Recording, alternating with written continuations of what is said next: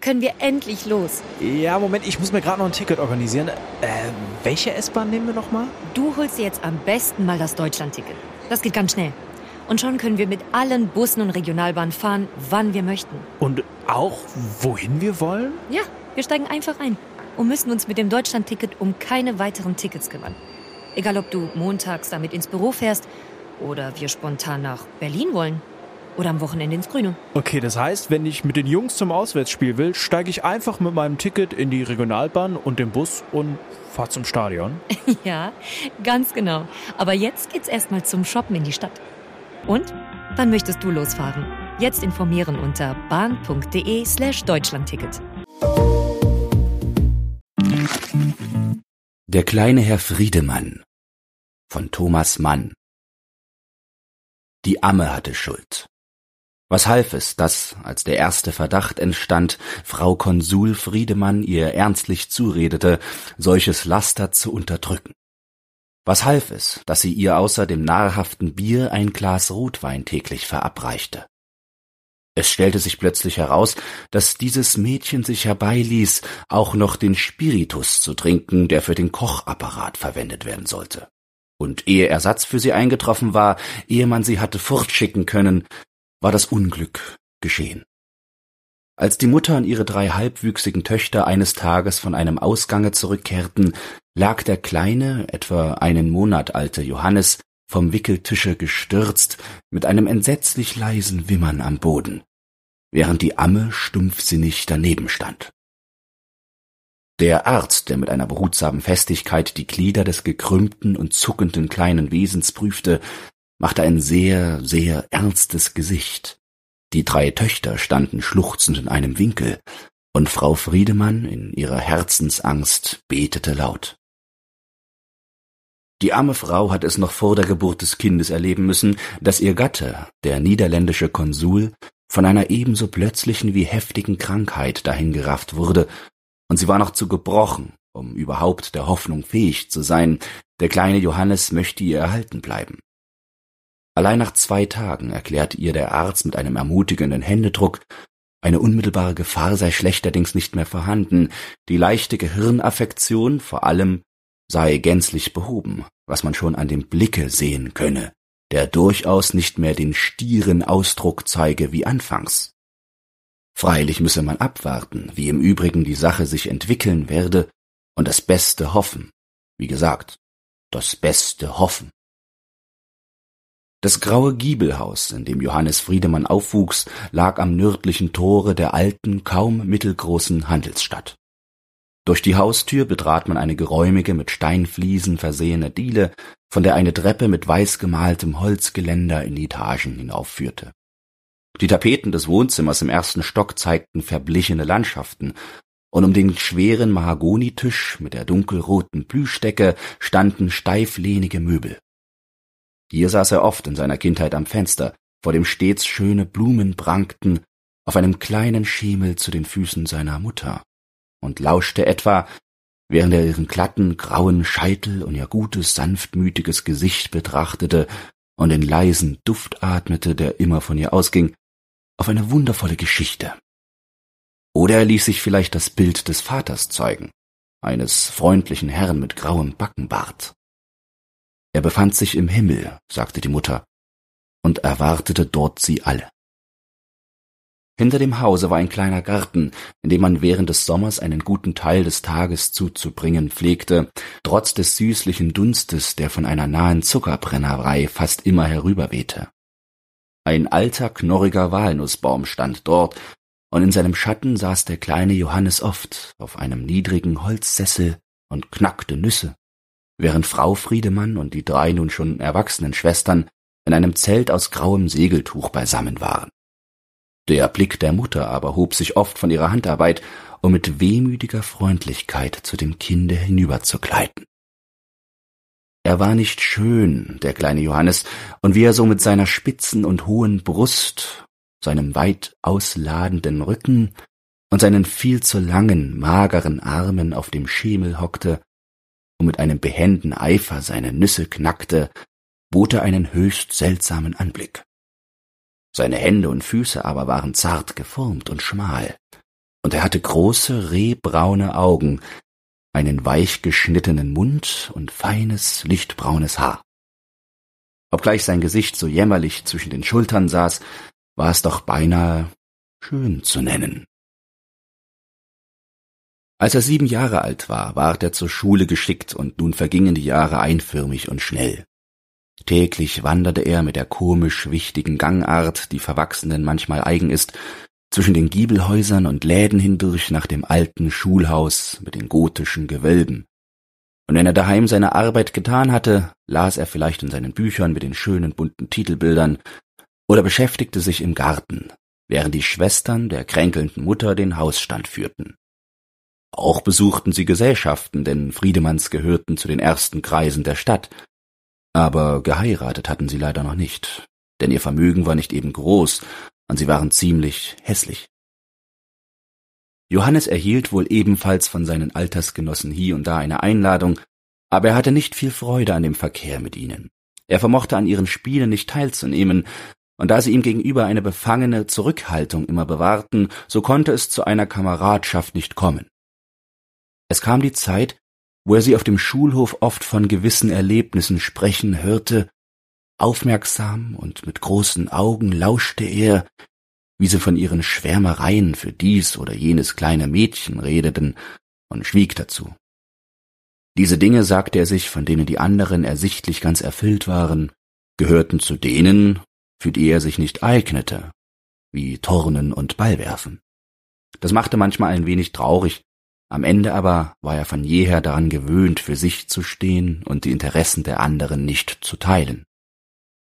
Dennoch geschah es, dass er, sechzehn Jahre zählte er damals, zu einem gleichalterigen Mädchen eine plötzliche Neigung fasste. Sie war die Schwester eines seiner Klassengenossen, ein blondes, ausgelassen fröhliches Geschöpf, und bei ihrem Bruder lernte er sie kennen. Er empfand eine seltsame Beklommenheit in ihrer Nähe, und die befangene und künstlich freundliche Art, mit der auch sie ihn behandelte, erfüllte ihn mit tiefer Traurigkeit. Als er eines Sommernachmittags einsam vor der Stadt auf dem Walle spazieren ging, vernahm er hinter einem Jasminstrauch ein Flüstern und lauschte vorsichtig zwischen den Zweigen hindurch. Auf der Bank, die dort stand, saß jenes Mädchen neben einem langen, rotköpfigen Jungen, den er sehr wohl kannte. Er hatte den Arm um sie gelegt und drückte einen Kuss auf ihre Lippen, den sie kichernd erwiderte. Als Johannes Friedemann dies gesehen hatte, machte er kehrt und ging leise von dannen.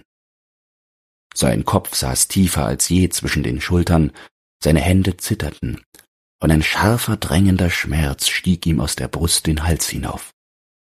Aber er würgte ihn hinunter und richtete sich entschlossen auf, so gut er das vermochte. Gut, sagt er zu sich. Das ist zu Ende. Ich will mich niemals wieder um dies alles bekümmern. Den anderen gewährt es Glück und Freude. Mir aber vermag es immer nur Gram und Leid zu bringen. Ich bin fertig damit. Es ist für mich abgetan. Nie wieder. Der Entschluss tat ihm wohl. Er verzichtete, verzichtete auf immer. Er ging nach Hause und nahm ein Buch zur Hand, oder spielte Violine, was er trotz seiner verwachsenen Brust erlernt hatte.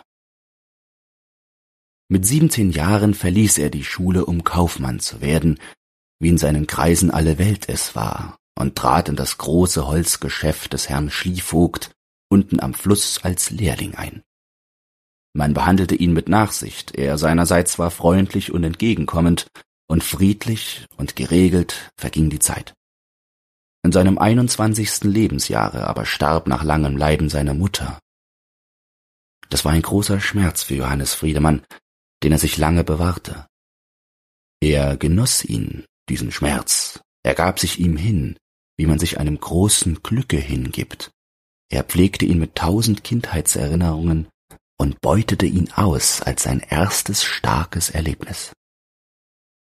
Ist nicht das Leben an sich etwas Gutes, gleichviel, ob es sich nun so für uns gestaltet, dass man es glücklich nennt? Johannes Friedemann fühlte das, und er liebte das Leben.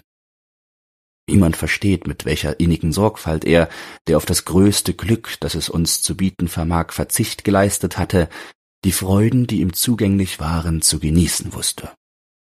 Ein Spaziergang zur Frühlingszeit draußen in den Anlagen vor der Stadt, der Duft einer Blume, der Gesang eines Vogels, konnte man für solche Dinge nicht dankbar sein? Und dass zur Genussfähigkeit Bildung gehörte, ja, dass Bildung immer nur gleich Genussfähigkeit ist, auch das verstand er. Und er bildete sich. Er liebte die Musik und besuchte alle Konzerte, die etwa in der Stadt veranstaltet wurden. Er selbst spielte allmählich, obgleich er sich ungemein merkwürdig dabei ausnahm, die Geige nicht übel und freute sich an jedem schönen und weichen Ton, der ihm gelang. Auch hatte er sich durch viele Lektüre mit der Zeit einen literarischen Geschmack angeeignet, den er wohl in der Stadt mit niemandem teilte. Er war unterrichtet über die neueren Erscheinungen des In- und Auslandes, er wusste den rhythmischen Reiz eines Gedichtes auszukosten, die intime Stimmung einer fein geschriebenen Novelle auf sich wirken zu lassen. Oh, man konnte beinahe sagen, dass er ein Epikureer war. Er lernte begreifen, dass alles genießenswert und dass es beinahe töricht ist, zwischen glücklichen und unglücklichen Erlebnissen zu unterscheiden. Er nahm alle seine Empfindungen und Stimmungen bereitwilligst auf und pflegte sie, die trüben so gut wie die heiteren. Auch die unerfüllten Wünsche, die Sehnsucht. Er liebte sie um ihrer selbst willen und sagte sich, dass mit der Erfüllung das Beste vorbei sein würde. Ist das süße, schmerzliche, vage Sehnen und Hoffen stiller Frühlingsabende nicht genussreicher als alle Erfüllungen, die der Sommer zu bringen vermöchte? Ja, er war ein Epikureer, der kleine Herr Friedemann. Das wussten die Leute wohl nicht, die ihn auf der Straße mit jener mitleidig freundlichen Art begrüßten, an die er von jeher gewöhnt war. Sie wussten nicht, dass dieser unglückliche Krüppel, der da mit seiner putzigen Wichtigkeit in hellem Überzieher und blankem Zylinder, er war seltsamerweise ein wenig eitel, durch die Straßen marschierte, das Leben zärtlich liebte, das ihm sanft dahinfloß, ohne große Affekte, aber erfüllt von einem stillen und zarten Glück, das er sich zu schaffen wusste. Die Hauptneigung aber des Herrn Friedemanns, seine eigentliche Leidenschaft, war das Theater. Er besaß ein ungemein starkes dramatisches Empfinden, und bei einer wuchtigen Bühnenwirkung, der Katastrophe eines Trauerspiels, konnte sein ganzer kleiner Körper ins Zittern geraten. Er hatte auf dem ersten Range des Stadttheaters seinen bestimmten Platz, den er mit Regelmäßigkeit besuchte, und hin und wieder begleiteten ihn seine drei Schwestern dorthin. Sie führten seit dem Tode der Mutter sich und ihren Bruder allein die Wirtschaft in dem alten Hause, in dessen Besitz sie sich mit ihm teilten. Verheiratet waren sie leider noch immer nicht, aber sie waren längst in einem Alter, in dem er sich bescheidet, denn Friederike, die Älteste, hatte siebzehn Jahre vor Herrn Friedemann voraus. Sie und ihre Schwester Henriette waren ein wenig zu lang und dünn, während Pfiffi, die Jüngste, allzu klein und beleibt erschien. Letztere übrigens hatte eine drollige Art, sich bei jedem Worte zu schütteln und Feuchtigkeit dabei in die Mundwinkel zu bekommen. Der kleine Herr Friedemann kümmerte sich nicht viel um die drei Mädchen, sie aber hielten treu zusammen und waren stets einer Meinung. Besonders wenn eine Verlobung in ihrer Bekanntschaft sich ereignete, betonten sie einstimmig, dass dies ja sehr erfreulich sei. Ihr Bruder fuhr fort, bei ihnen zu wohnen, auch als er die Holzhandlung des Herrn Schlievogt verließ und sich selbstständig machte, indem er irgendein kleines Geschäft übernahm, eine Agentur oder dergleichen, was nicht allzu viel Arbeit in Anspruch nahm. Er hatte ein paar Parterre-Räumlichkeiten des Hauses inne, damit er nur zu den Mahlzeiten die Treppe hinaufzusteigen brauchte, denn hin und wieder litt er ein wenig an Asthma. An seinem dreißigsten Geburtstage, einem hellen und warmen Junitage, saß er nach dem Mittagessen in dem grauen Gartenzelt mit einer neuen Nackenrolle, die Henriette ihm gearbeitet hatte, einer guten Zigarre im Munde und einem guten Buche in der Hand. Dann und wann hielt er das Letztere beiseite, horchte auf das vergnügte Zwitschern von Sperlingen, die in den alten Nussbauen saßen, und blickte auf den sauberen Kiesweg, der zum Hause führte und auf den Rasenplatz mit den bunten Beeten. Der kleine Herr Friedemann trug keinen Bart, und sein Gesicht hatte sich fast gar nicht verändert, nur dass die Züge ein wenig schärfer geworden waren. Sein feines lichtbraunes Haar trug er seitwärts glatt gescheitelt.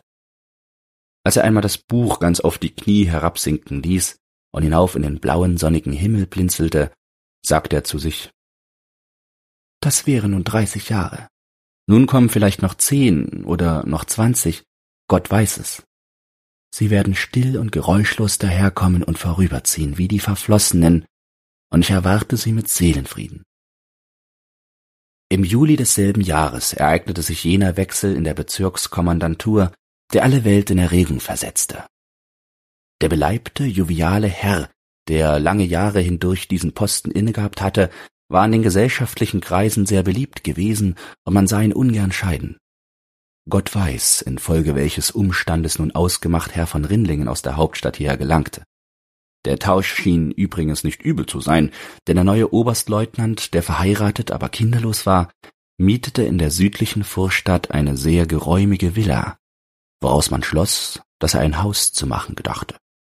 Jedenfalls wurde das Gerücht, er sei ganz außerordentlich vermögend, auch dadurch bestätigt, dass er vier Dienstboten, fünf Reit- und Wagenpferde, einen Landauer und einen leichten Jagdwagen mit sich brachte. Die Herrschaften begannen bald nach ihrer Ankunft bei den angesehenen Familien Besuche zu machen, und ihr Name war in aller Munde. Das Hauptinteresse aber nahm schlechterdings nicht Herr von Rillingen selbst in Anspruch, sondern seine Gattin. Die Herren waren verblüfft und hatten vorderhand noch kein Urteil. Die Damen aber waren gerade heraus nicht einverstanden mit dem Sein und Wesen Gerdas von Rindlingen. Dass man die hauptstädtische Luft verspürt, äußerte sich Frau Rechtsanwalt Hagenström, gesprächsweise gegen Henriette Friedemann. Nun, das ist natürlich. Sie raucht, sie reitet, einverstanden. Aber ihr Benehmen ist nicht nur frei, es ist burschikos, und auch das ist noch nicht das rechte Wort. Sehen Sie, sie ist durchaus nicht hässlich, man könnte sie sogar hübsch finden, und dennoch entbehrt sie jedes weiblichen Reizes, und ihrem Blick, ihrem Lachen, ihren Bewegungen fehlt alles, was Männer lieben. Sie ist nicht kokett, und ich bin, Gott weiß es, die Letzte, die das nicht lobenswert fände, aber darf eine so junge Frau, sie ist 24 Jahre alt, die natürliche, anmutige Anziehungskraft vollkommen vermissen lassen? Liebste, ich bin nicht zungenfertig, aber ich weiß, was ich meine. Unsere Herren sind jetzt noch wie vor den Kopf geschlagen. Sie werden sehen, dass sie sich nach ein paar Wochen gänzlich degotiert von ihr abwenden. Nun, sagte Fräulein Friedemann, sie ist ja vortrefflich versorgt. Ja, Ihr Mann, rief Frau Hagenström. Wie behandelt sie ihn? Sie sollten es sehen.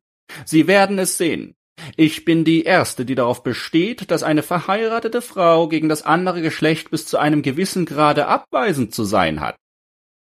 Wie aber benimmt sie sich gegen ihren eigenen Mann? Sie hat eine Art, ihn eiskalt anzusehen und mit einer mitleidigen Betonung lieber Freund zu ihm zu sagen, die mich empört.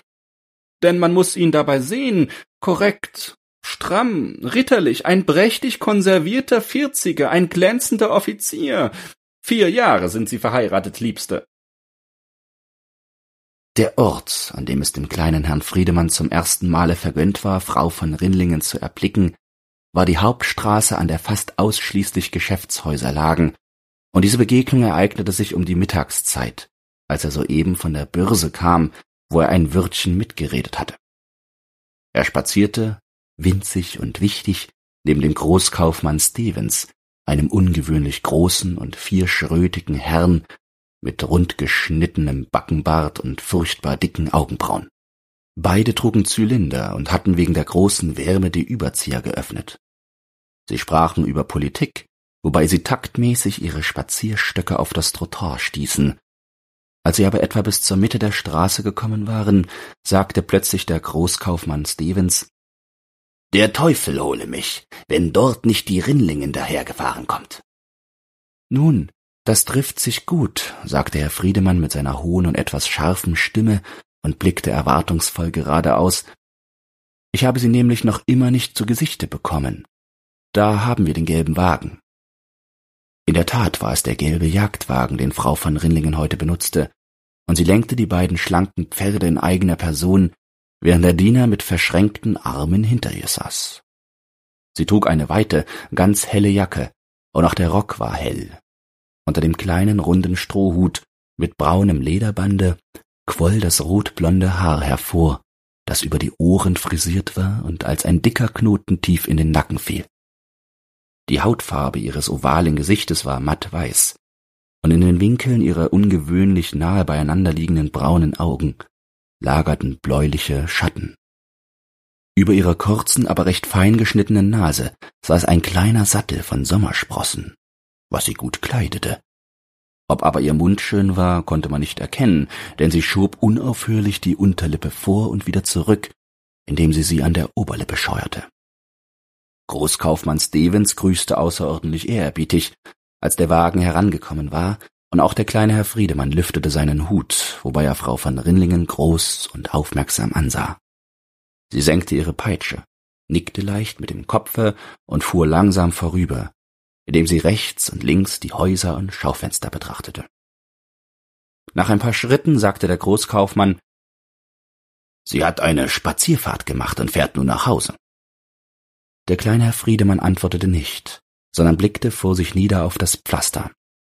Dann sah er plötzlich den Großkaufmann an und fragte Wie meinen Sie? Und Herr Stevens wiederholte seine scharfsinnige Bemerkung. Drei Tage später kam Johannes Friedemann um zwölf Uhr mittags von seinem regelmäßigen Spaziergange nach Hause. Um halb ein Uhr wurde zu Mittag gespeist, und er wollte gerade noch für eine halbe Stunde in sein Büro gehen, das gleich rechts neben der Haustür lag, als das Dienstmädchen über die Diele kam und zu ihm sagte Es ist Besuch da, Herr Friedemann. Bei mir? fragte er. Nein, oben bei den Damen. Wer denn? Er und Frau Oberstleutnant von Rennlingen. Oh, sagte Herr Friedemann, da will ich doch. Und er ging die Treppe hinauf. Oben schritt er über den Vorplatz und er hatte schon den Griff der hohen weißen Tür in der Hand, die zum Landschaftszimmer führte, als er plötzlich innehielt, einen Schritt zurücktrat, kehrt machte und langsam wieder davonging, wie er gekommen war. Und obgleich er vollkommen allein war, sagte er ganz laut vor sich hin Nein, lieber nicht.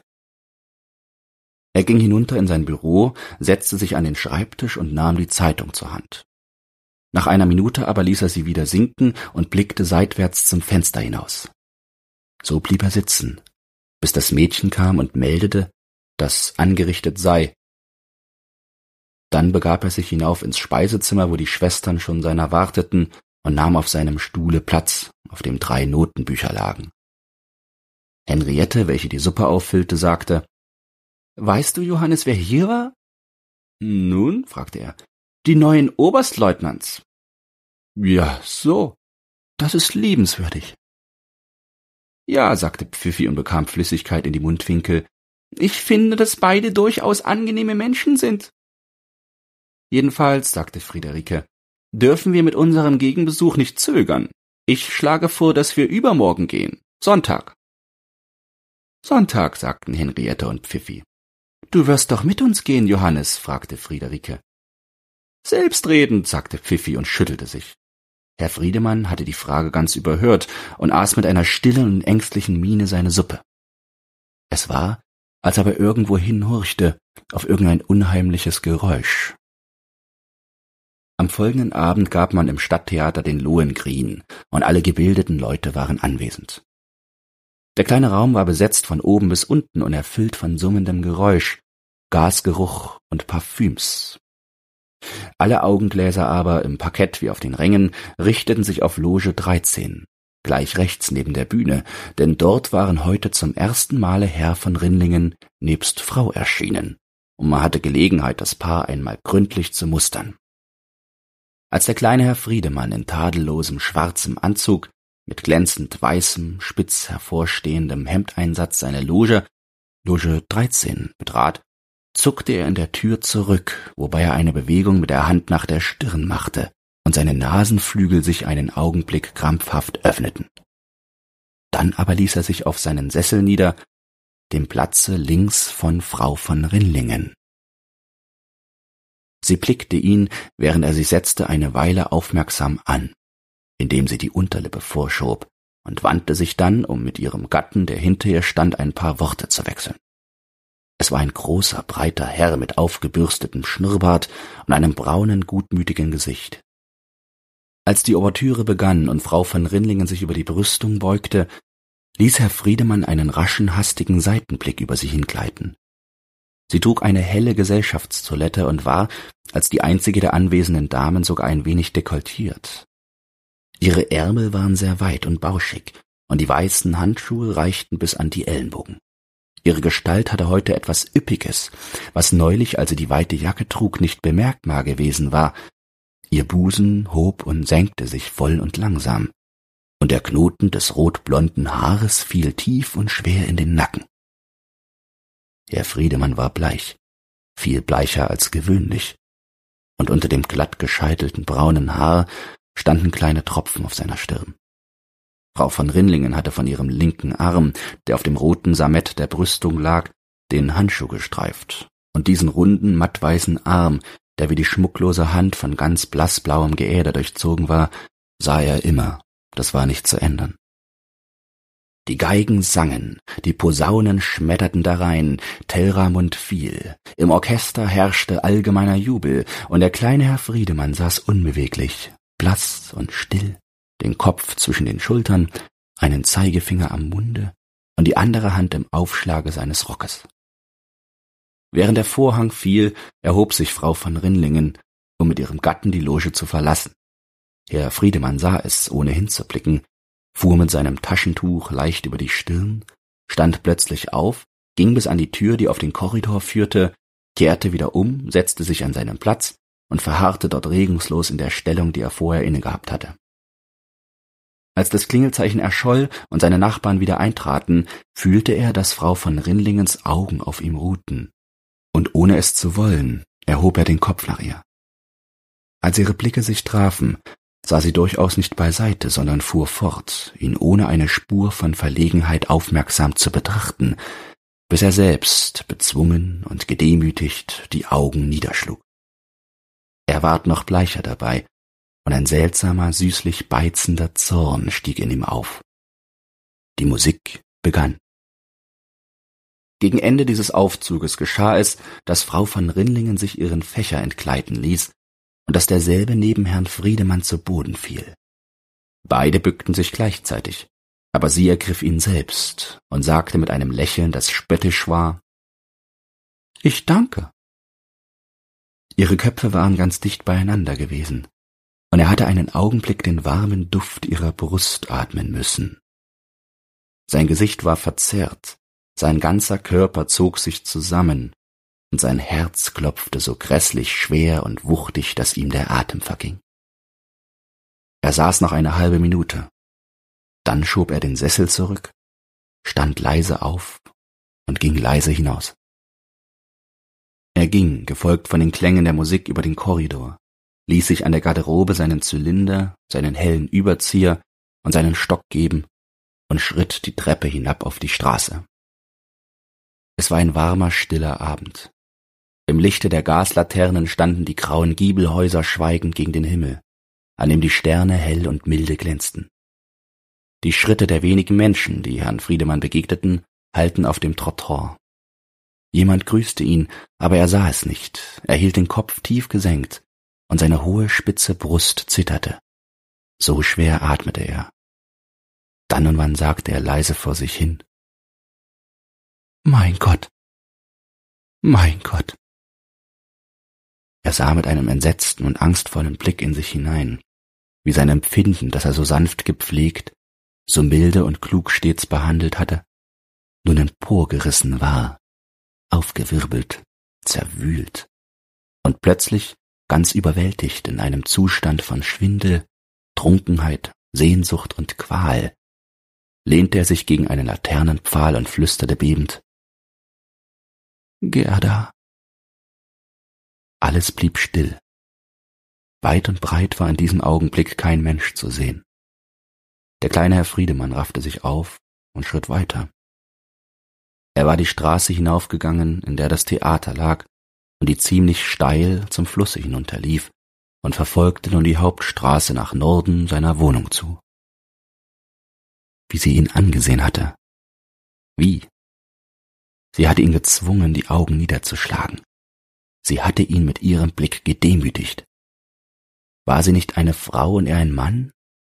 Und hatten ihre seltsamen braunen Augen nicht förmlich dabei vor Freude gezittert? Er fühlte wieder diesen ohnmächtigen, wollüstigen Hass in sich aufsteigen.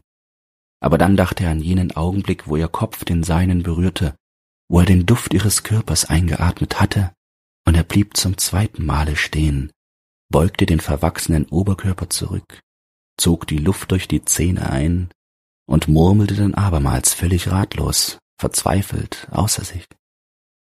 Mein Gott, mein Gott. Und wieder schritt er mechanisch weiter, langsam, durch die schwüle Abendluft, durch die menschenleeren, hallenden Straßen, bis er vor seiner Wohnung stand. Entdeckt den neuen Podcast der Autostadt. Der Rundgang startet oben. In der vierten Folge treffen wir Roland Kalweit, der die Konzerte in der Autostadt organisiert. Er verrät, wie anspruchsvoll Stars sein können, warum Alice Cooper jetzt einen ID-Bus fährt und welcher Musiker bei der Farbe Orange einen Schock bekam. Noch mehr spaßige Anekdoten hört ihr im Autostadt-Podcast Der Rundgang startet oben, an jedem ersten Donnerstag im Monat. Auf der Diele verweilte er einen Augenblick und sog den kühlen, kellerigen Geruch ein, der dort herrschte. Dann trat er in sein Büro. Er setzte sich an den Schreibtisch am offenen Fenster und starrte geradeaus auf eine große gelbe Rose, die jemand ihm dort ins Wasserglas gestellt hatte. Er nahm sie und atmete mit geschlossenen Augen ihren Duft. Aber dann schob er sie mit einer müden und traurigen Gebärde beiseite. Nein, nein, das war zu Ende. Was war ihm noch solcher Duft? Was war ihm noch alles, was bis jetzt sein Glück ausgemacht hatte? Er wandte sich zur Seite und blickte auf die Straße hinaus. Dann und wann klangen Schritte auf und hallten vorüber. Die Sterne standen und glitzerten. Wie todmüde und schwach er wurde. Sein Kopf war so leer, und seine Verzweiflung begann in eine große, sanfte Wehmut sich aufzulösen. Ein paar Gedichtzeilen flatterten ihm durch den Sinn, die Lohengrin-Musik klang ihm wieder in den Ohren, er sah noch einmal Frau von Rindlingens Gestalt vor sich, ihren weißen Arm auf dem roten Sammet, und dann verfiel er in einen schweren, fieberdumpfen Schlaf. Oft war er dicht am Erwachen, aber er fürchtete sich davor und versank jedes Mal aufs neue in Bewusstlosigkeit. Als es aber völlig hell geworden war, schlug er die Augen auf und sah mit einem großen, schmerzlichen Blick um sich. Alles stand ihm klar vor der Seele. Es war, als sei sein Leiden durch den Schlaf gar nicht unterbrochen worden. Sein Kopf war dumpf und die Augen brannten ihm. Als er sich aber gewaschen und die Stirn mit öde Kolonie benetzt hatte, fühlte er sich wohler und setzte sich still wieder an seinen Platz am Fenster, das offen geblieben war. Es war noch ganz früh am Tage, etwa fünf Uhr. Dann und wann ging ein Bäckerjunge vorüber, sonst war niemand zu sehen. Gegenüber waren noch alle Rollos geschlossen. Aber die Vögel zwitscherten und der Himmel war leuchtend blau. Es war ein wunderschöner Sonntagmorgen. Ein Gefühl von Behaglichkeit und Vertrauen überkam den kleinen Herrn Friedemann. Wovor ängstigte er sich? War nicht alles wie sonst? Zugegeben, dass es gestern ein schlimmer Anfall gewesen war, nun aber damit sollte es ein Ende haben. Noch war es nicht zu spät, noch konnte er dem Verderben entrinnen. Jeder Veranlassung musste er ausweichen, die den Anfall erneuern könnte. Er fühlte die Kraft dazu. Er fühlte die Kraft, es zu überwinden und es gänzlich in sich zu ersticken. Als es halb acht Uhr schlug, trat Friederike ein und stellte den Kaffee auf den runden Tisch, der vor dem Ledersofa an der Rückwand stand. Guten Morgen, Johannes, sagte sie. Hier ist ein Frühstück. Danke, sagte Herr Friedemann, und dann Liebe Friederike, es tut mir leid, dass ihr den Besuch werdet allein machen müssen. Ich fühle mich nicht wohl genug, um euch begleiten zu können. Ich habe schlecht geschlafen, habe Kopfschmerzen und kurz und gut, ich muss euch bitten, Friederike antwortete. Das ist schade. Du darfst den Besuch keinesfalls ganz unterlassen. Aber es ist wahr, dass du krank aussiehst. Soll ich dir meinen Migränestift leihen? Danke, sagte Herr Friedemann. Es wird vorübergehen. Und Friederike ging. Er trank am Tische stehend langsam seinen Kaffee und aß ein Hörnchen dazu. Er war zufrieden mit sich und stolz auf seine Entschlossenheit. Als er fertig war, nahm er eine Zigarre und setzte sich wieder ans Fenster. Das Frühstück hatte ihm wohlgetan, und er fühlte sich glücklich und hoffnungsvoll. Er nahm ein Buch, las, rauchte und blickte blinzelnd hinaus in die Sonne. Es war jetzt lebendig geworden auf der Straße. Wagen, Gerassel, Gespräch und das Klingeln der Pferdebahn tönten zu ihm herein. Zwischen allem aber war das Zwitschern der Vögel zu vernehmen, und vom strahlend blauen Himmel wehte eine weiche, warme Luft. Um zehn Uhr hörte er die Schwestern über die Diele kommen, hörte die Haustür knarren und sah die drei Damen dann am Fenster vorübergehen, ohne dass er besonders darauf achtete. Eine Stunde verging. Er fühlte sich glücklicher und glücklicher. Eine Art von Übermut begann ihn zu erfüllen. Was für eine Luft das war und wie die Vögel zwitscherten. Wie wäre es, wenn er ein wenig spazieren ginge? Und da, plötzlich ohne einen Nebengedanken, stieg mit einem süßen Schrecken der Gedanke in ihm auf. Wenn ich zu ihr ginge? Und indem er förmlich mit einer Muskelanstrengung alles in sich unterdrückte, was angstvoll warnte, fügte er mit einer glückseligen Entschlossenheit hinzu, ich will zu ihr gehen. Und er zog seinen schwarzen Sonntagsanzug an, nahm Zylinder und Stock und ging schnell und hastig atmend durch die ganze Stadt in die südliche Vorstadt. Ohne einen Menschen zu sehen, hob und senkte er bei jedem Schritte in eifriger Weise den Kopf, ganz in einem abwesenden, exaltierten Zustand befangen, bis er draußen in der Kastanienallee vor der roten Villa stand, an deren Eingang der Name Oberstleutnant von Rinlingen zu lesen war. Hier befiel ihn ein Zittern, und das Herz pochte ihm krampfhaft und schwer gegen die Brust. Aber er ging über den Flur und klingelte drin. Nun war es entschieden, und es gab kein Zurück. Mochte alles seinen Gang gehen, dachte er. In ihm war es plötzlich totenstill. Die Tür sprang auf. Der Diener kam ihm über den Vorplatz entgegen, nahm die Karte in Empfang und eilte damit die Treppe hinauf, auf der ein roter Läufer lag. Auf diesen starrte Herr Friedemann unbeweglich bis der Diener zurückkam und erklärte, die gnädige Frau lasse bitten, sich hinauf zu verfügen. Oben neben der Salontür, wo er seinen Stock abstellte, warf er einen Blick in den Spiegel. Sein Gesicht war bleich, und über den geröteten Augen klebte das Haar an der Stirn. Die Hand, in der er den Zylinder hielt, zitterte unaufhaltsam. Der Diener öffnete und er trat ein. Er sah sich in einem ziemlich großen, halbdunklen Gemach, die Fenster waren verhängt. Rechts stand ein Flügel, und in der Mitte um den runden Tisch gruppierten sich Lehnsessel in brauner Seide. Über dem Sofa an der linken Seitenwand hing eine Landschaft in schwerem Goldrahmen. Auch die Tapete war dunkel. Hinten im Erker standen Palmen. Eine Minute verging, bis Frau von Rinlingen rechts die Portiere auseinanderschlug und ihm auf dem dicken, braunen Teppich lautlos entgegenkam. Sie trug ein ganz einfach gearbeitetes, rot und schwarz gewürfeltes Kleid. Vom Erker her fiel eine Lichtsäule, in welcher der Staub tanzte, gerade auf ihr schweres, rotes Haar, so dass es einen Augenblick goldig aufleuchtete. Sie hielt ihre seltsamen Augen forschend auf ihn gerichtet und schob wie gewöhnlich die Unterlippe vor. Gnädige Frau, begann Herr Friedemann und blickte zu ihr in die Höhe, denn er reichte ihr nur bis zur Brust. Ich möchte Ihnen auch meinerseits meine Aufwartung machen. Ich war, als Sie meine Schwestern beehrten, leider abwesend und bedauerte das aufrichtig. Er wusste durchaus nicht mehr zu sagen, aber sie stand und sah ihn unerbittlich an, als wollte sie ihn zwingen, weiterzusprechen.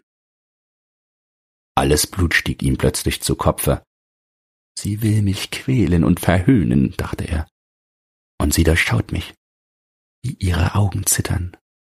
Endlich sagte sie mit einer ganz hellen und ganz klaren Stimme Es ist liebenswürdig, dass Sie gekommen sind. Ich habe neulich ebenfalls bedauert, Sie zu verfehlen. Haben Sie die Güte, Platz zu nehmen? Sie setzte sich nahe bei ihm, legte die Arme auf die Seitenlehnen des Sessels und lehnte sich zurück. Er saß vorgebeugt und hielt den Hut zwischen den Knien. Sie sagte, Wissen Sie, dass noch vor einer Viertelstunde Ihre Fräulein Schwestern hier waren? Sie sagten mir, Sie seien krank. Das ist wahr, erwiderte Herr Friedemann. Ich fühlte mich nicht wohl heute Morgen. Ich glaubte nicht ausgehen zu können. Ich ich bitte wegen meiner Verspätung um Entschuldigung. Sie sehen auch jetzt noch nicht gesund aus, sagte sie ganz ruhig und blickte ihn unverwandt an. Sie sind bleich und Ihre Augen sind entzündet. Ihre Gesundheit lässt überhaupt zu wünschen übrig. Oh, stammelte Herr Friedemann, ich bin im Allgemeinen zufrieden. Auch ich bin nicht viel krank, fuhr sie fort, ohne die Augen von ihm abzuwenden. Aber niemand merkt es.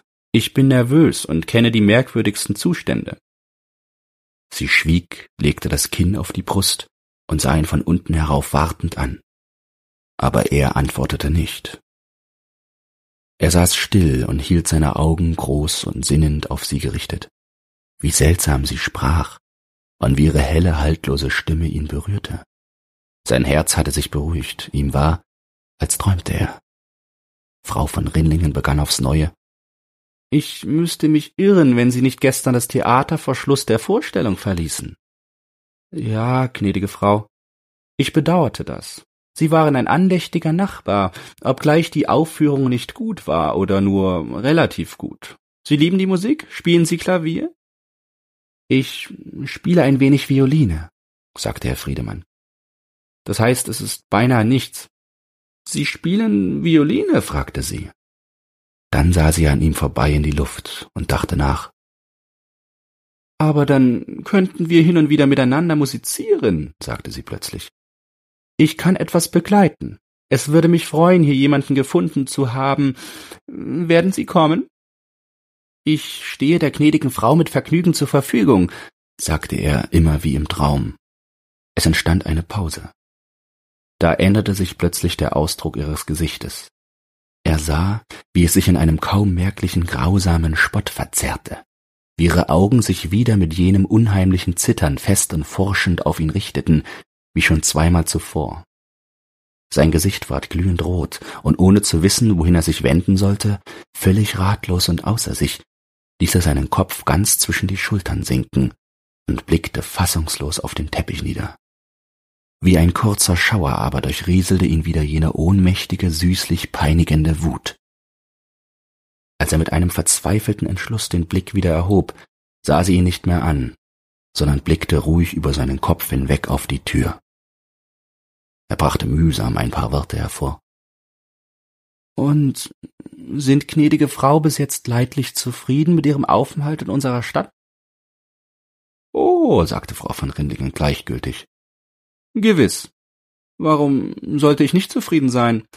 Freilich ein wenig beengt und beobachtet komme ich mir vor, aber übrigens, fuhr sie gleich darauf fort, ehe ich es vergesse, wir denken in den nächsten Tagen einige Leute bei uns zu sehen. Eine kleine zwanglose Gesellschaft. Man könnte ein wenig Musik machen, ein wenig plaudern. Überdies haben wir hinterm Hause einen recht hübschen Garten. Er geht bis zum Flusse hinunter. Kurz und gut, Sie und Ihre Damen werden selbstverständlich noch eine Einladung erhalten, aber ich bitte Sie gleich hiermit um Ihre Teilnahme. Werden Sie uns das Vergnügen machen? Herr Friedemann hatte kaum seinen Dank und seine Zusage hervorgebracht, als der Türgriff energisch niedergedrückt wurde und der Oberstleutnant eintrat. Beide erhoben sich, und während Frau von Rindingen die Herren einander vorstellte, verbeugte sich ihr Gatte mit der gleichen Höflichkeit vor Herrn Friedemann wie vor ihr. Sein braunes Gesicht war ganz blank vor Wärme. Während er sich die Handschuhe auszog, sprach er mit seiner kräftigen und scharfen Stimme irgendetwas zu Herrn Friedemann, der mit großen, gedankenlosen Augen zu ihm in die Höhe blickte und immer erwartete, wohlwollend von ihm auf die Schulter geklopft zu werden. Indessen wandte sich der Oberstleutnant mit zusammengezogenen Absätzen und leicht vorgebeugtem Oberkörper an seine Gattin und sagte mit merklich gedämpfter Stimme Hast du Herrn Friedemann um seine Gegenwart bei unserer kleinen Zusammenkunft gebeten, meine Liebe? Wenn es dir angenehm ist, so denke ich, dass wir sie in acht Tagen veranstalten. Ich hoffe, dass das Wetter sich halten wird und dass wir uns auch im Garten aufhalten können. Wie du meinst, antwortete Frau von Rinlingen und blickte an ihm vorbei. Zwei Minuten später empfahl sich Herr Friedemann. Als er sich an der Tür noch einmal verbeugte, begegnete er ihren Augen die ohne Ausdruck auf ihm ruhten. Er ging fort, er ging nicht zur Stadt zurück, sondern schlug, ohne es zu wollen, einen Weg ein, der von der Allee abzweigte und zu dem ehemaligen Festungswall am Flusse führte. Es gab dort wohlgepflegte Anlagen, schattige Wege und Bänke. Er ging schnell und besinnungslos, ohne aufzublicken. Es war ihm unerträglich heiß, und er fühlte, wie die Flammen in ihm auf und niederschlugen und wie es in seinem müden Kopfe unerbittlich pochte. Lag nicht noch immer ihr Blick auf ihm? Aber nicht wie zuletzt, leer und ohne Ausdruck, sondern wie vorher, mit dieser zitternden Grausamkeit, nachdem sie eben noch in jener seltsam stillen Art zu ihm gesprochen hatte. Ach, ergötzte es sie, ihn hilflos zu machen und außer sich zu bringen. Konnte sie, wenn sie ihn durchschaute, nicht ein wenig Mitleid mit ihm haben? Er war unten am Flusse entlang gegangen, neben dem grün bewachsenen Walle hin, und er setzte sich auf eine Bank, die von Jasmingebüsch im Halbkreis umgeben war. Rings war alles voll süßen, schwülen Duftes. Vor ihm brütete die Sonne auf dem zitternden Wasser. Wie müde und abgehetzt er sich fühlte, und wie doch alles in ihm in qualvollem Aufruhr war. War es nicht das Beste, noch einmal um sich zu blicken und dann hinunter in das stille Wasser zu gehen, um nach einem kurzen Leiden befreit und hinüber gerettet zu sein in die Ruhe? Ach, Ruhe. Ruhe war es ja, was er wollte.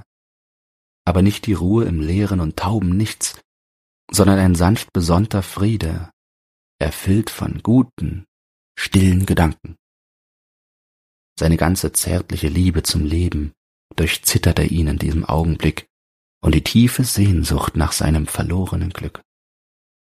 Aber dann blickte er um sich in die schweigende und endlich gleichgültige Ruhe der Natur, sah wie der Fluss in der Sonne seines Weges zog, wie das Gras sich zitternd bewegte und die Blumen dastanden, wo sie erblüht waren, um dann zu welken und zu verwehen, sah wie alles, alles mit dieser stummen Ergebenheit dem Dasein sich beugte, und es überkam ihn auf einmal die Empfindung von Freundschaft und Einverständnis mit der Notwendigkeit, die eine Art von Überlegenheit über alles Schicksal zu geben vermag. Er dachte an jenen Nachmittag seines dreißigsten Geburtstages, als er glücklich im Besitze des Friedens und ohne Furcht und Hoffnung über den Rest seines Lebens hinzublicken geglaubt hatte.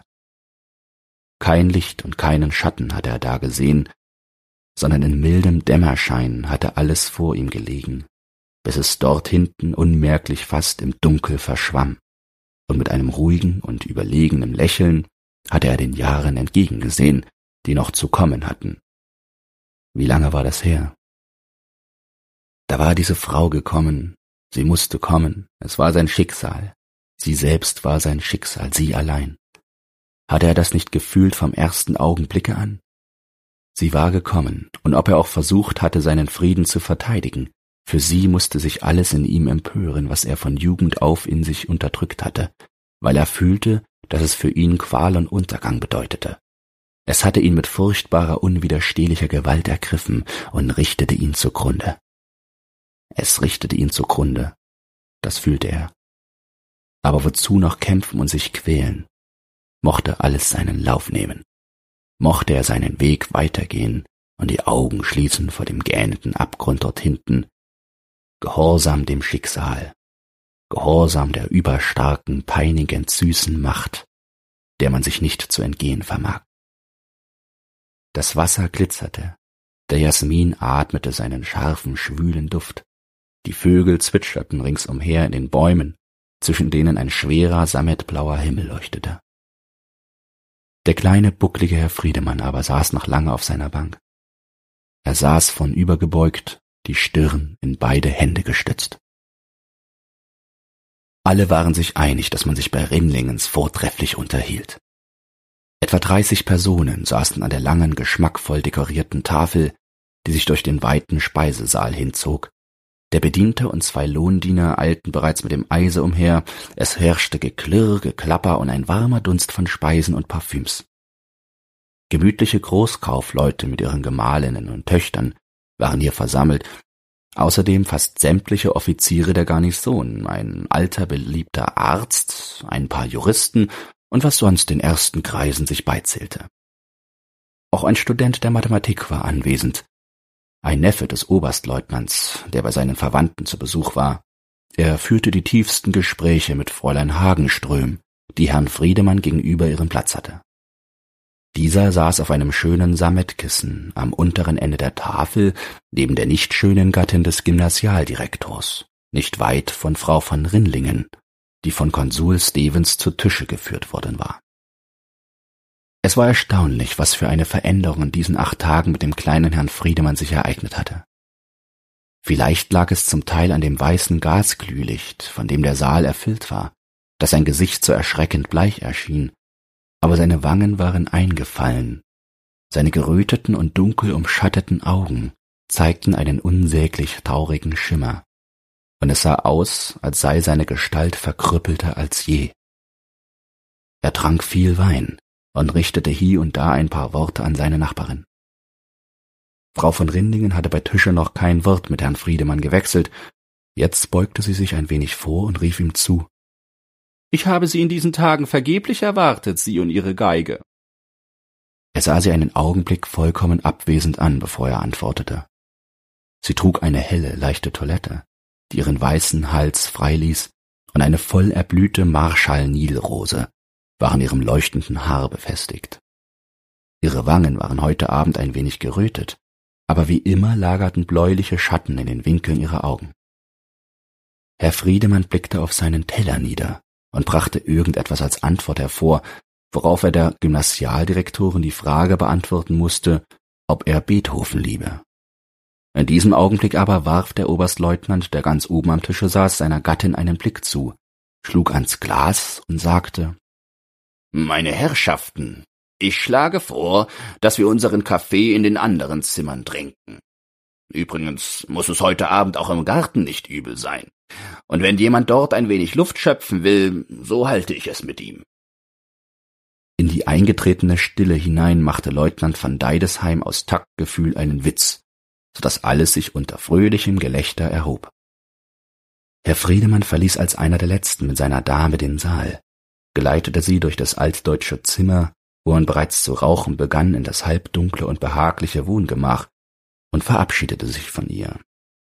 Er war mit Sorgfalt gekleidet, sein Frack war ohne Tadel, sein Hemd blendend weiß, und seine schmalen und schön geformten Füße steckten in Lackschuhen. Dann und wann konnte man sehen, dass er rotseidene Strümpfe trug. Er blickte auf den Korridor hinaus und sah, dass größere Gruppen sich bereits die Treppe hinunter in den Garten begaben. Aber er setzte sich mit seiner Zigarre und seinem Kaffee an die Tür des altdeutschen Zimmers, in dem einige Herren plaudernd beisammen standen und blickte in das Wohngemach hinein. Gleich rechts von der Tür saß um einen kleinen Tisch ein Greis, dessen Mittelpunkt von dem Studenten gebildet ward, der mit Eifer sprach. Er hatte die Behauptung aufgestellt, dass man durch einen Punkt mehr als eine Parallele zu einer Geraden ziehen könne. Frau Rechtsanwalt Hagenström hatte gerufen, dies ist unmöglich. Und nun bewies er so schlagend, dass alle taten, als hätten sie es verstanden. Im Hintergrunde des Zimmers aber, auf der Ottomane, neben der die niedrige rot verhüllte Lampe stand, saß im Gespräch mit dem jungen Fräulein Stevens Gerda von Rinlingen. Sie saß ein wenig in das gelbseidene Kissen zurückgelehnt, einen Fuß über den anderen gestellt und rauchte langsam eine Zigarette, wobei sie den Rauch durch die Nase ausatmete und die Unterlippe vorschob. Fräulein Stevens saß aufrecht und wie aus Holz geschnitzt vor ihr, und antwortete ängstlich lächelnd. Niemand beachtete den kleinen Herrn Friedemann, und niemand bemerkte, dass seine großen Augen ohne Unterlass auf Frau van Rindingen gerichtet waren. In einer schlaffen Haltung saß er und sah sie an. Es war nichts Leidenschaftliches in seinem Blick und kaum ein Schmerz. Etwas Stumpfes und Totes lag darin, eine dumpfe, kraft- und willenlose Hingabe. Zehn Minuten etwa vergingen so, da erhob Frau von Rinlingen sich plötzlich und ohne ihn anzublicken, als ob sie ihn während der ganzen Zeit heimlich beobachtet hätte, schritt sie auf ihn zu und blieb vor ihm stehen. Er stand auf, sah zu ihr in die Höhe und vernahm die Worte Haben Sie Lust, mich in den Garten zu begleiten, Herr Friedemann? Er antwortete Mit Vergnügen, gnädige Frau. Sie haben unseren Garten noch nicht gesehen? sagte sie auf der Treppe zu ihm. Er ist ziemlich groß. Hoffentlich sind noch nicht so viele Menschen dort. Ich möchte gern ein wenig aufatmen. Ich habe während des Essens Kopfschmerzen bekommen. Vielleicht war mir dieser Rotwein zu kräftig. Hier durch die Tür müssen wir hinausgehen. Es war eine Glastür, durch die sie vom Vorplatz aus einen kleinen, kühlen Flur betraten. Dann führten ein paar Stufen ins Freie. In der wundervoll sternklaren, warmen Nacht quoll der Duft von allen Beeten. Der Garten lag in vollem Mondlicht, und auf den weiß leuchtenden Kieswegen gingen die Gäste plaudernd und rauchend umher. Eine Gruppe hatte sich um den Springbrunnen versammelt, wo der alte, beliebte Arzt unter allgemeinem Gelächter Papierschiffchen schwimmen ließ. Frau von Rinlingen ging mit einem leichten Kopfnicken vorüber und wies in die Ferne, wo der zierliche und duftende Blumengarten zum Park sich verdunkelte. Wir wollen die Mittelallee hinuntergehen, sagte sie. Am Eingange standen zwei niedrige, breite Obelisken. Dort hinten, am Ende der schnurgeraden Kastanienallee, sahen sie grünlich und blank den Fluss im Mondlicht schimmern. Ringsumher war es dunkel und kühl. Hie und da zweigte ein Seitenweg ab, der im Bogen wohl ebenfalls zum Flusse führte. Es ließ sich lange Zeit kein Laut vernehmen. Am Wasser, sagte sie, ist ein hübscher Platz, wo ich schon oft gesessen habe. Dort könnten wir einen Augenblick plaudern. Sehen Sie, dann und wann glitzert zwischen dem Laub ein Stern hindurch. Er antwortete nicht und blickte auf die grüne, schimmernde Fläche, der sie sich näherten. Man konnte das jenseitige Ufer erkennen, die Wallanlagen.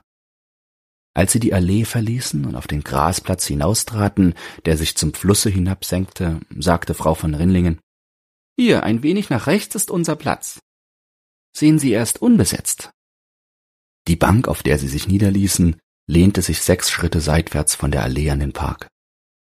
Hier war es wärmer als zwischen den breiten Bäumen. Die Grillen zirpten in dem Grase, das hart am Wasser in dünnes Schilf überging. Der mondhelle Fluss gab ein mildes Licht. Sie schwiegen beide eine Weile und blickten auf das Wasser. Dann aber horchte er ganz erschüttert, denn der Ton, den er vor einer Woche vernommen, dieser leise, nachdenkliche und sanfte Ton berührte ihn wieder. Seit wann haben Sie Ihr Gebrechen, Herr Friedemann? fragte sie. Sind Sie damit geboren? Er schluckte hinunter, denn die Kehle war ihm wie zugeschnürt. Dann antwortete er leise und artig Nein, gnädige Frau. Als kleines Kind ließ man mich zu Boden fallen, daher stammt es. Und wie alt sind Sie nun? fragte sie weiter. Dreißig Jahre, gnädige Frau. Dreißig Jahre, wiederholte sie. Und Sie waren nicht glücklich diese dreißig Jahre. Herr Friedemann schüttelte den Kopf, und seine Lippen bebten. Nein, sagte er, das war Lüge und Einbildung. Sie haben also geglaubt, glücklich zu sein? fragte sie. Ich habe es versucht, sagte er, und sie antwortete. Das war tapfer. Eine Minute verstrich. Nur die Grillen zirpten, und hinter ihnen rauschte es ganz leise in den Bäumen. Ich verstehe mich ein wenig auf das Unglück, sagte sie dann. Solche Sommernächte am Wasser sind das Beste dafür. Hierauf antwortete er nicht, sondern wies mit einer schwachen Gebärde hinüber nach dem jenseitigen Ufer, das friedlich im Dunkel lag. Dort habe ich neulich gesessen, sagte er. Als Sie von mir kamen? fragte sie. Er nickte nur. Dann aber bebte er plötzlich auf seinem Sitz in die Höhe, schluchzte auf, stieß einen Laut aus, einen Klagelaut, der doch zugleich etwas Erlösendes hatte, und sank langsam vor ihr zu Boden. Er hatte mit seiner Hand die ihre berührt, die neben ihm auf der Bank geruht hatte, und während er sie nun festhielt, während er auch die andere ergriff, während dieser kleine, gänzlich verwachsene Mensch zitternd und zuckend vor ihr auf den Knien lag und sein Gesicht in ihren Schoß drückte, stammelte er mit einer unmenschlichen, keuchenden Stimme. Sie wissen es ja. Lass mich, ich kann nicht mehr. Mein Gott, mein Gott. Sie wehrte ihm nicht Sie beugte sich auch nicht zu ihm nieder. Sie saß hoch aufgerichtet, ein wenig von ihm zurückgelehnt, und ihre kleinen, nahe beieinander liegenden Augen in denen sich der feuchte Schimmer des Wassers zu spiegeln schien, blickten starr und gespannt geradeaus, über ihn fort ins Weite. Und dann, plötzlich, mit einem Ruck, mit einem kurzen, stolzen, verächtlichen Lachen hatte sie ihre Hände seinen heißen Fingern entrissen, hatte ihn am Arm gepackt, ihn seitwärts vollends zu Boden geschleudert, war aufgesprungen und in der Allee verschwunden. Er lag da, das Gesicht im Grase, betäubt, außer sich, und ein Zucken lief jeden Augenblick durch seinen Körper. Er raffte sich auf, tat zwei Schritte und stürzte wieder zu Boden. Er lag am Wasser. Was ging eigentlich in ihm vor bei dem, was nun geschah? Vielleicht war es dieser wollüstige Hass, den er empfunden hatte, wenn sie ihn mit ihrem Blicke demütigte, der jetzt, wo er behandelt von ihr wie ein Hund am Boden lag, in eine irrsinnige Wut ausartete, die er betätigen musste, sei es auch gegen sich selbst. Ein Ekel vielleicht vor sich selbst, der ihn mit einem Durst erfüllte, sich zu vernichten, sich in Stücke zu zerreißen, sich auszulöschen. Auf dem Bauche schob er sich nach weiter vorwärts, erhob den Oberkörper und ließ ihn ins Wasser fallen. Er hob den Kopf nicht wieder. Nicht einmal die Beine, die am Ufer lagen, bewegte er mehr. Bei dem Aufklatschen des Wassers waren die Grillen einen Augenblick verstummt. Nun setzte ihr Zirpen wieder ein. Der Park rauschte leise auf, und durch die lange Allee herunter klang gedämpftes Lachen. Wenn dir dieses Hörbuch gefallen hat, dann teile es oder lass eine Podcast-Bewertung da. Zudem hast du die Möglichkeit, unter den Shownotes bei Spotify anhand von Umfragen und Kommentaren mitzubestimmen, wohin es mit diesem Podcast gehen soll. Du hast Lob, Kritik oder einen Textwunsch, dann lass es mich wissen. Doch nun viel Spaß beim nächsten Hörbuch und eine geruhsame Nacht.